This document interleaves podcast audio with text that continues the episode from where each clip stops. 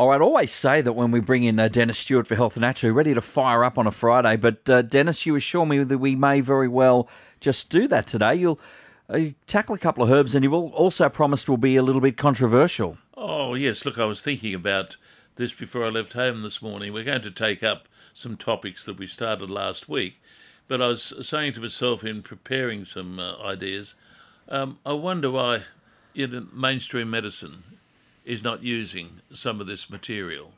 And I thought a lot about it, and I think there's some provocative statements to make as to why mainstream medicine hasn't gone herbal. All right, so uh, going herbal will get provocative, will get controversial. Good afternoon, Robert at Maitland. Your arthritis in the neck's giving you some dramas, Rob. Yes, it is actually. Yeah. Hello, Robert. Anyway, good afternoon, Dennis. How are you? I'm well. How can we help you? Yeah. Uh, well, I've been having trouble sleeping of a night. Mhm. I wake up about midnight or two o'clock, and neck, bad neck, and, and, and it goes up and gives me a headache. Anyway, I've been to the chiropractor, Yes. and he's um, uh, taken taken uh, X-rays and whatnot, and he said there's eh, you know a bit of arthritis in the neck, and he's given me a bit of a workout. It's a lot better, but Yes. um, uh, just wondering. I, I I've listened to you when I can, and I uh, picked up turmeric. Yes. I've started taking that. Do you Yes. think that's a Okay. good idea?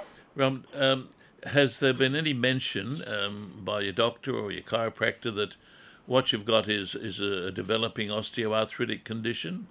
Yes. Okay, and and seemingly it's in its fir- uh, fairly early stages, so I think there's some real possibilities for you here. But before I Yep. talk about a few things, one thing that I've learnt is that uh, when you go to bed, you've got to make sure that you've got the right bed and that you've got the right pillow. Uh, Yeah, because I believe that um, the way we sleep and the relative uh, comfort of uh, of the bed and the pillow have a bearing upon uh, pain and development of pain and stiffness in the body. Now, I'm not Yeah. going to elaborate there, but uh, from my own experience, uh, I know, and my wife would vouch for this, that uh, a comfortable bed and equally importantly, uh, the correct pillows, and it might be just one pillow or two pillows, but that's fundam- in my opinion, that is fundamental uh, to addressing something like this. To get into a situation where, uh, in your sleep, you're not going to have the body in a, in a position uh, that, if you like, stiffens or aggravates a developing problem. But that's by the by. Um, Yep. I'm glad you've sought some um, physical therapy. Um, the chiropractors, the osteopaths have established their role in society. They do a really good job, and I support them. What I would uh, encourage you, however, and, and your chiropractor may well have done this, but I would suggest that you discuss with your chiropractor or initiate yourself a consultation with a remedial masseur or masseuse. That is someone who uh, spends a lot more time on, on soft tissue, uh, overcomes a lot of uh, muscular spasm that is resident around the area that is developing the osteo. And I have for years recommended to many of my patients and listeners that a, a regular visit to a masseur or a masseuse to have, um, if you like, ongoing a therapy, particularly to keep the muscles and the tissues in a loose and healthy state, is pretty well foundational to good uh, management of uh, mild and developing pain and stiffness. So take that on board. But coming back to your point about what you might be able to do, if it's a developing osteoarthritic condition and it's in its early stages, as you say it is, um, using uh, curcumin, uh, curcumin is the active principle extracted from the, the from the herb turmeric. Um, turmeric on its own can be useful, but you have to take a fair whack of the uh, turmeric, the dried turmeric, in order to get the level of curcumin that uh, is required to initiate uh, a mild analgesic and a mild anti-inflammatory action. So um, I think you're on the right track by using a turmeric-based product, but it's critical that you, in my opinion, that you use a product that is standardized around uh, a high level of curcumin, and you'd be best to discuss that uh, with your pharmacist or your health food store proprietor. But having said that, uh, my belief is, based on my own development of my own product, uh, that the use of glucosamine and chondroitin has a good track record worthy of consideration and worthy of a trial, particularly in the early stages of this condition and particularly for osteoarthritis. So you're on the right track with, with a curcumin product or a turmeric uh, product uh, that will address any uh, low level of inflammation and provide a degree of mild analgesic action. But if I were you, I'd go yep. very strongly in the direction of a uh, glucosamine based product that has uh, some uh, chondroitin with it. Uh, and work with that, keeping in mind, and I say this to all listeners who are using glucosamine based products, the literature uh, talks about having to be on it for about three months to make a, good estimate of what it's going to do for you.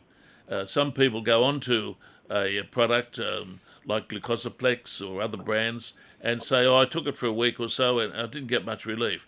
That's not the way it works. Glucosamine chondroitin needs to be persevered with and uh, working with it for a number of months. Uh, I concur with that because that's been my experience in prescribing it. So you're on the right track. Physical therapy, consider massage. Uh, curcumin, yes. A glucosamine and chondroitin based product, also a, a, very, very good start. All right. Uh, best of luck with all of that, Robert. And from a mm. taste perspective, Dennis, how good is turmeric? I put that stuff on everything. Well, of course, turmeric is the basis of curry. Mm, yeah, absolutely. the basis of curry. You could talk literally all day about turmeric. It, it is one of those foods that's even being put forward by um, investigators, scientists that are looking at the relationship of various foods in the diet and the way in which they may influence the development of certain cancers.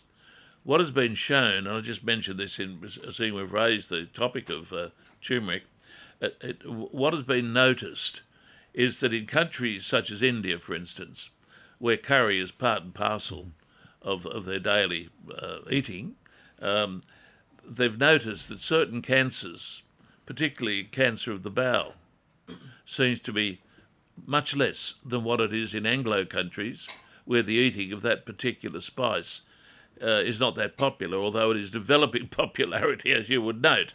So, is, it, is it my place? I can tell you. Oh yeah, look, I, I love the stuff. So it's one of those foods, and here, by the way, listeners, we're talking about the use of turmeric as opposed to using curcumin, which is an extract from it.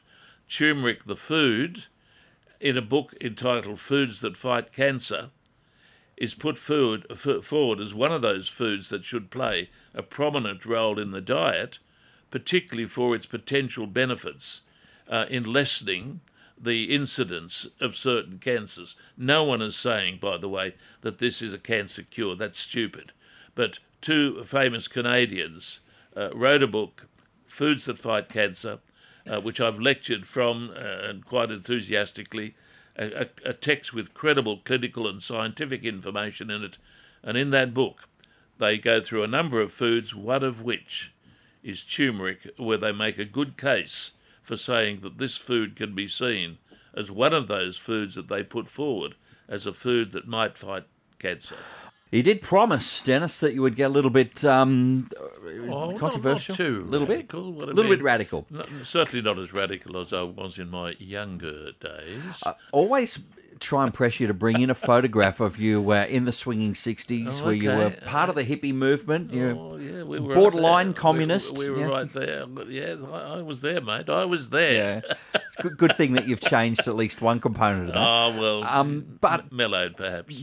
But you, you, never bring those photos in, so I reckon. Well, I'll surprise you one day. Just out of the blue, I'll have forgotten about it, and you'll be like, here, what do you think of this? And I'll be like, who was that cool dude with a pair of bell-bottom pants with colours all over them? And you'd be surprised. Probably would be. You'd be surprised. All right, Dennis, you did, you did mention yeah, it. Look, so where do you want to take it from okay, here? Okay, look, last week we spoke um, for some length um, about the herb chamomile, and the discussion started because weeks before you were probably doing the program, Mark. Weeks before, uh, a gentleman rang in to say that he was a chronic sufferer of hiccups that he I had. do remember that. Mm. he- that's right. Now, hiccups can be embarrassing, but his uh, seemingly had gone on unmitigated for about three years. Yep. And um, I gave a lot of thought to it, and I suggested to him, a little bit tongue in cheek, that give chamomile a go, because chamomile uh, has remarkable properties as a spasmolytic in the, in, in the gut. A lot of conditions that are characterized by spasm are helped with chamomile, a very underrated herb, chamomile is. Anyway, uh, uh, a couple of weeks ago, my receptionist uh, came in uh, before I started practice one Thursday morning and said, Look, Mr. So and so rang in to say that as a result of taking your advice and using chamomile, he is now free of his hiccups and just wants to say thank you. And that encouraged me to think why aren't some of these herbs used uh, increasingly by the mainstream? Um, in this situation, um, the, the the herb was a bit of a how can you call it? Try it. There was no guarantee, but it helped. But it caused me to think about the real potential that is latent in, in herbs. And here is a herb that in, in continental Europe, particularly in Germany, it would be popularly prescribed and used and recommended by pharmacists, medical practitioners, and naturopathic people. It is part and parcel of their health uh, prescribing. It's not an unusual substance, it is a herb. Why is it uh, that a herb such as this, which has remarkable properties, we're talking about medical properties as extolled in that great text written by the, the, the um, German doctor, Dr. Rudolf Weiss, his English translation of herbal medicine. I mention it again to those listen, who listen to the program. A must read for those that want a credible, uh, modern explanation of how herbs work. Why is it? Why is it that in Anglo countries, herbs are still looked on with suspicion, with almost disdain, and with a, a sort of a, a jocular um, uh, approach to them? And I thought a lot about it. A lot, Mark, I am convinced of the way in which the culture of Anglo countries has worked against our taking up of traditional medicine as seriously as it has been in European countries that hang on to their many, many, many hundreds of years of culture. So, so you mentioned that there could be that cultural Yep. divide there. Yep. What is the what's the thing that is not Okay. r- allowing us to flip the switch and making it mainstream? Well, I think particularly, and, and this is an opinion and it's a bit radical. Um, Lynn Payer wrote a book called Medicine and Culture, and I used it in my lecturing days. I think it's mandatory reading, by the way, to any medical student uh, and for anyone studying the, the health sciences. And she put forward the difference in um, worldview, the difference in emphases in various cultures, in Germany, in France, and in Anglo cultures. In Anglo culture, the uh, uh, explanation is that it is a much more mechanistic culture. Uh, the regard for tradition is not as strong, and the practice of medicine has become increasingly dominated by what I refer to as big farm. In other words, and this is a radical opinion, um, the disdain for traditional medicine has led to a situation where all that, in my opinion, all that is being seen and taught in medical schools, and, and I, I would welcome contradiction to this, is a system of medicine based on what I refer to as big farm offers to um, Western students of medicine, particularly in Anglo cultures. Hence, the information, the valuable information that uh, that I have been working with and um, and developing over my forty. My wife tells me it's more like forty-five years now. Uh, that still goes, largely unappreciated. It hasn't found its way into teaching faculties. Uh, it is still not recommended uh, to patients and clients. GPs uh, know nothing or very little about the recommendation of chamomile tea for functional gut conditions. Uh, they're very, very, uh, they lack knowledge as, as far as the, the use of herbs like peppermint is concerned. There's some recognition for it. These are major remedies for the gut, which in more traditional European countries would be part and parcel of the mainstream, but there is no money in it for big farm. No money in it for big farm. And, and we in I believe, and this is radical, uh, I believe that uh, the, the system of medicine that now is practiced in English speaking countries, particularly, is an expression of big farm's captivity. Back into the calls now. G'day, Rob. You're at Belmont, and uh, fatigue is your issue, Rob. Yeah, good afternoon, Mark and Dennis. Hello, Uh, Rob. Um, tell me about your fatigue, Rob. Um, how long have you been experiencing it, and what started it? Um, I have presented at your uh, rooms at uh, New Lambton, and you prescribed me uh, ex uh, Australis. Yes. Um, uh, but basically, I've got two questions for you today. Yes. Um, I, unfortunately, I didn't follow up with that, and um, I sort of, uh, uh, I think I got some benefits from it. I lost my job or something, and I couldn't return to get uh, to see you again. Um, can I still purchase that from you, or do, do I, can I get it from Waters Pay as well? I don't know about that, but I've always said that the products that I talk about on radio, if they can't be sourced by your local supplier, they can always be picked up from my rooms at New Lambton. All right, best of luck with all of that, Rob. Thank you so much. As we uh, head to Paterson for Michael, and uh, Michael, bodybuilding is your thing. So, so how ripped are you, Michael? Ripped to shreds? G'day, Mark. Is this is this Arnie 2.0 we're talking to? Oh, mate, uh, hopefully. In my mind, I think so, but maybe not. Okay, so you're you're into bodybuilding, are you, Michael? I am. I'm currently unnatural, um, but I'm wanting to go back to being natural because you feel a lot better. And yeah, I'm just sort of worried about the some of the side effects I might get, considering I've been taking it for oh, Okay. about three or four years, like with regular blood work. So Okay. What what I would be um, uh, uh, contemplating as uh, very safe uh, substances, particularly herbs, that could be used to um, improve the health of the body, to make the body more resistant to fatigue, and to assist it in its digestive and metabolic processes. There are a couple of herbs that I have uh, studied and recommended to people that uh, want to support their physical activity, whether it be bodybuilding, whether it be football or any other sport where the body has to be in peak condition. I think herbs have a role to play there, and a couple of herbs that I have uh, studied and strongly recommend. Number one, I'm a great fan of the regular use of Korean ginseng. And I believe that a lot of these creatine was that? Sorry. uh, now, of, of Korean ginseng, Oh, Korean ginseng. Yep, I have heard of that one. botanically known as Panax. Um, Yep. Now, there are a number of ginsengs, but Panax ginseng, which is uh, commonly known as Korean ginseng, is, is readily available these days and is not that expensive. It's a low dose supplement, it's approved by government. Um, and it's safe when it is used, particularly in in the in uh, the, with its dosage recommendation.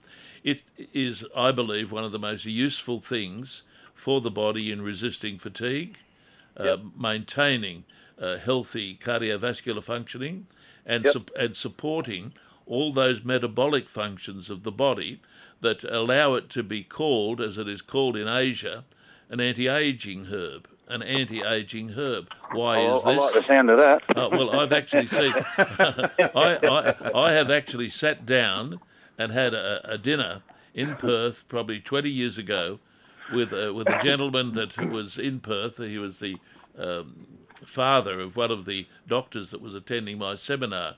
And we got talking d- during the night, and he knew that I was interested in herbs, and he started talking about herbs.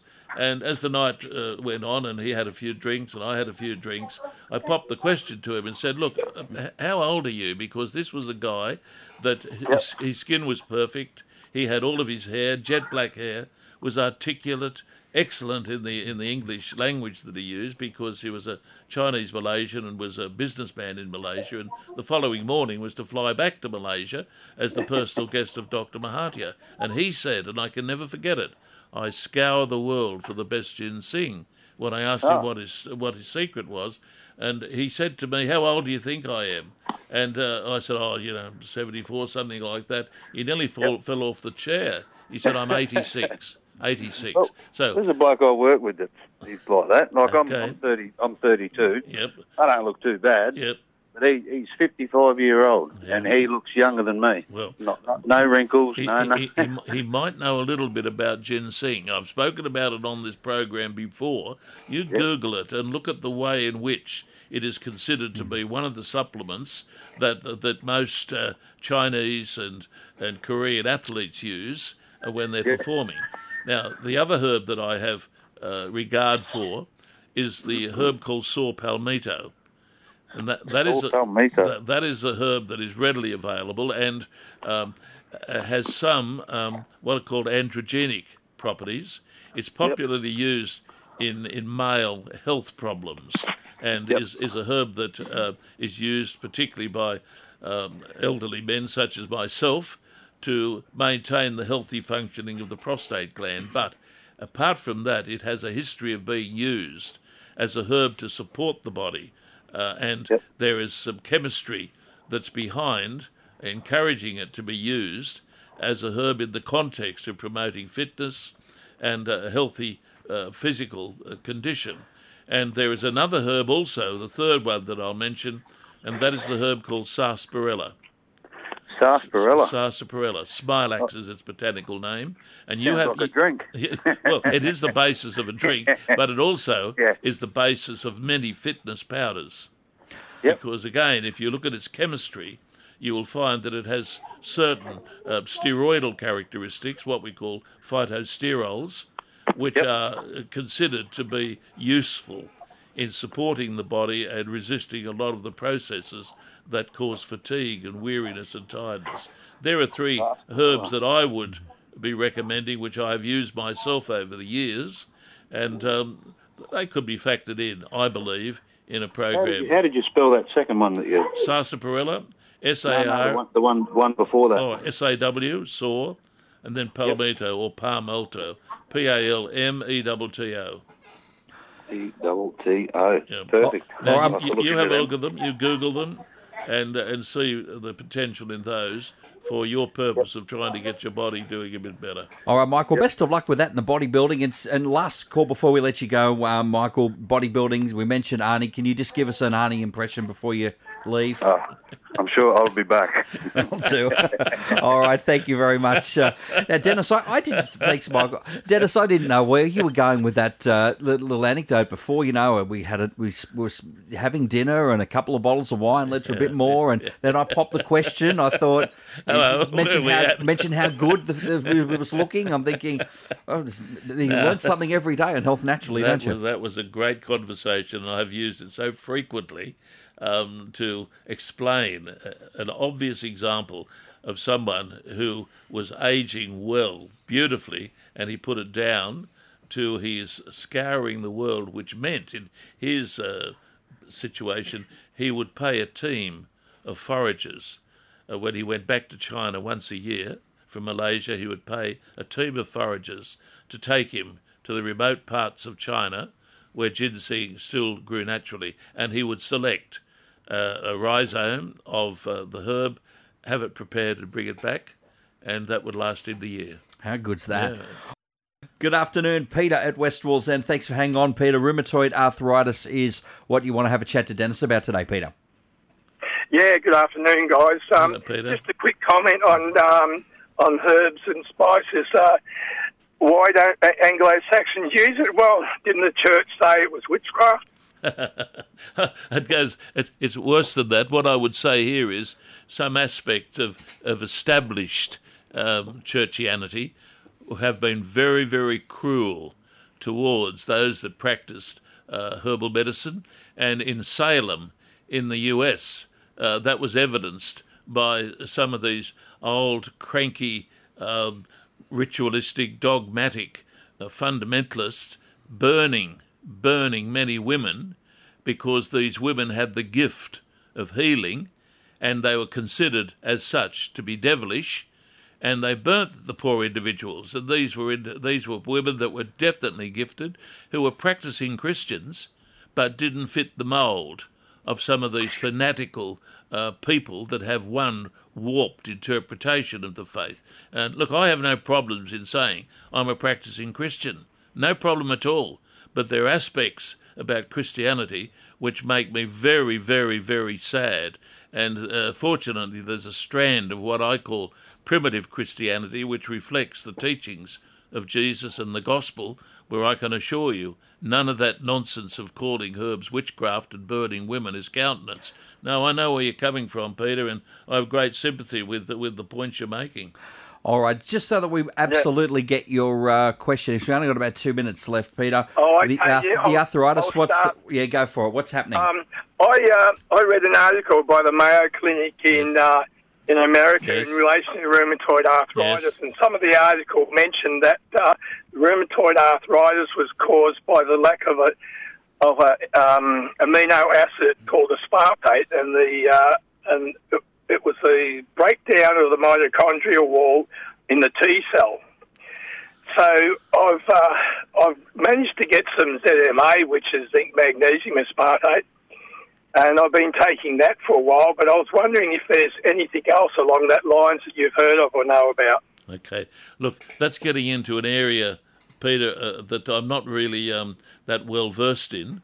Um, what I, what my standby recommendations for people that are battling rheumatoid arthritis as opposed to osteoarthritis is still based on high doses of the fish oils, high doses of them, low doses wasting your time, and to use uh, some of the herbal anti-inflammatories uh, that I've mentioned today, good standardised dosages of curcumin, and don't overlook what the British Herbal Pharmacopoeia says about the value of the oldest uh, known uh, herbal anti-inflammatory, which is willow bark. So a little bit removed from what, where you're looking, and I wish you well in it. But there's some things that I, I recommend to people who have rheumatoid arthritis, particularly where they're coming down from stronger drugs. All right, best of luck with all of that, Peter. Thank you for your call, and indeed everybody else that uh, had uh, something to offer today. Dennis, we went all around the place. We, start, uh, We did, we, did, got but there. we missed out on talking about lemon balm and peppermint. But we'll t- we'll take it up again next week. We won't be quite as radical. You wound me up too much today, I mate. did, didn't. I did no such thing. I did. I, I just. I just said you. Um. You always promise to bring in a photo from the swing. That'll 60s. happen. Okay. That'll happen. Well, you know, we'll see. We'll wait. All right. That's uh, health naturally done. Dennis, thank you for your time. We'll talk to you you. next Friday morning, Friday afternoon, I should say. Thanks for listening to this podcast from 2NURFM at the University of Newcastle. You'll find them all at 2NURFM.com.